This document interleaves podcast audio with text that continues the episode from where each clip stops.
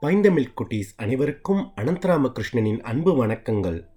கலிங்கத்து பரணி எனும் மாபெரும் இலக்கியத்தின் கடவுள் வாழ்த்து பகுதியை பார்த்து கொண்டிருக்கிறோம். இந்த மாத பகுதிக்கு செல்வோமா?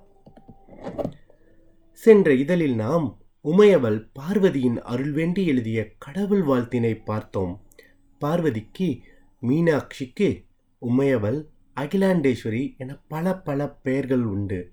அதில் சாமுண்டி காளி என்ற பெயர்கள் கலிங்கத்து பரணியில் தனி இடம் பிடித்துள்ளது.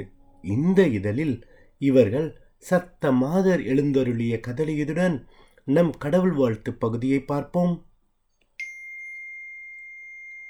நிசுபன் சும்பன் என்னும் அசுரர் இருவர் பல தீமைகளை செய்து வந்தனர்.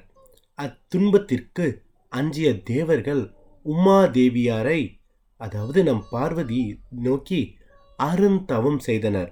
தேவர்களிடம் அசுரரை அழிப்பேன் என்ற வாக்களித்து காட்டில் தவம் செய்ய போன பார்வதி அங்கு வந்த சண்டன் முண்டன் என்னும் அரக்கனை அழிக்கின்றாள். இதை அறிந்த நிசும்பன் சும்பன் என்ற அரக்கன் வெகுண்டு அசுர சேனையுடன் வந்து அம்பிகையை எதிர்த்து கனை மாறி பெய்தனர். அப்போது உமாதேவி தனது உடலினின்றும் சத்த மாதர்களையும் சிவ தூதியரையும் உண்டாக்கி போருக்கு அனுப்பி அவர்களால் அசுர சேனையை அழிப்பித்து பின் அவ்விரு அரக்கரையும் கொன்றருளினர். அவ்விருவரின் தங்கையாகிய குரோதி என்பவள் பெற்ற இரத்த பீசன் என்ற ஒரு அருவ அரக்கன் ஒருவன் இருந்தான். அவன் தனது உடலினின்றும் ஒரு துளி உதிரம் தரைமேல் விழுந்தால் அத்துளி அவனைப் போன்ற அரக்கன் வருமாறு வரம் பெற்றிருந்தான்.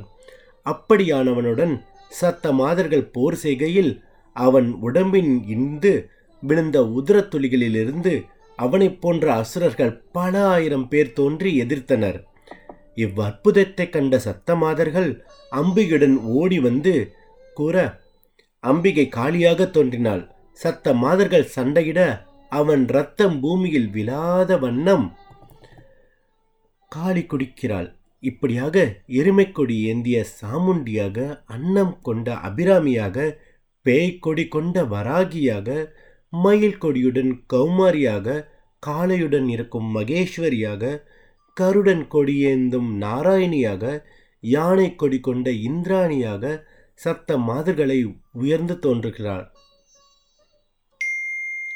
இதேபோல் பன்றி ஏர் மான் சிங்கம் வீணை வில் மீன் எனும் பகையரசர் கொடிகள் தாழ்ந்திருக்க மேருவில் பொதித்த சோழனின் உயர்ந்து தோன்ற வேண்டும். சத்த மாதர்கள் திருப்பதங்களை தொழுகிறார் நம் புலவர். கடவுள் வாழ்த்தின் இறுதிப் பகுதியை அடுத்த இதழில் காண்போமா?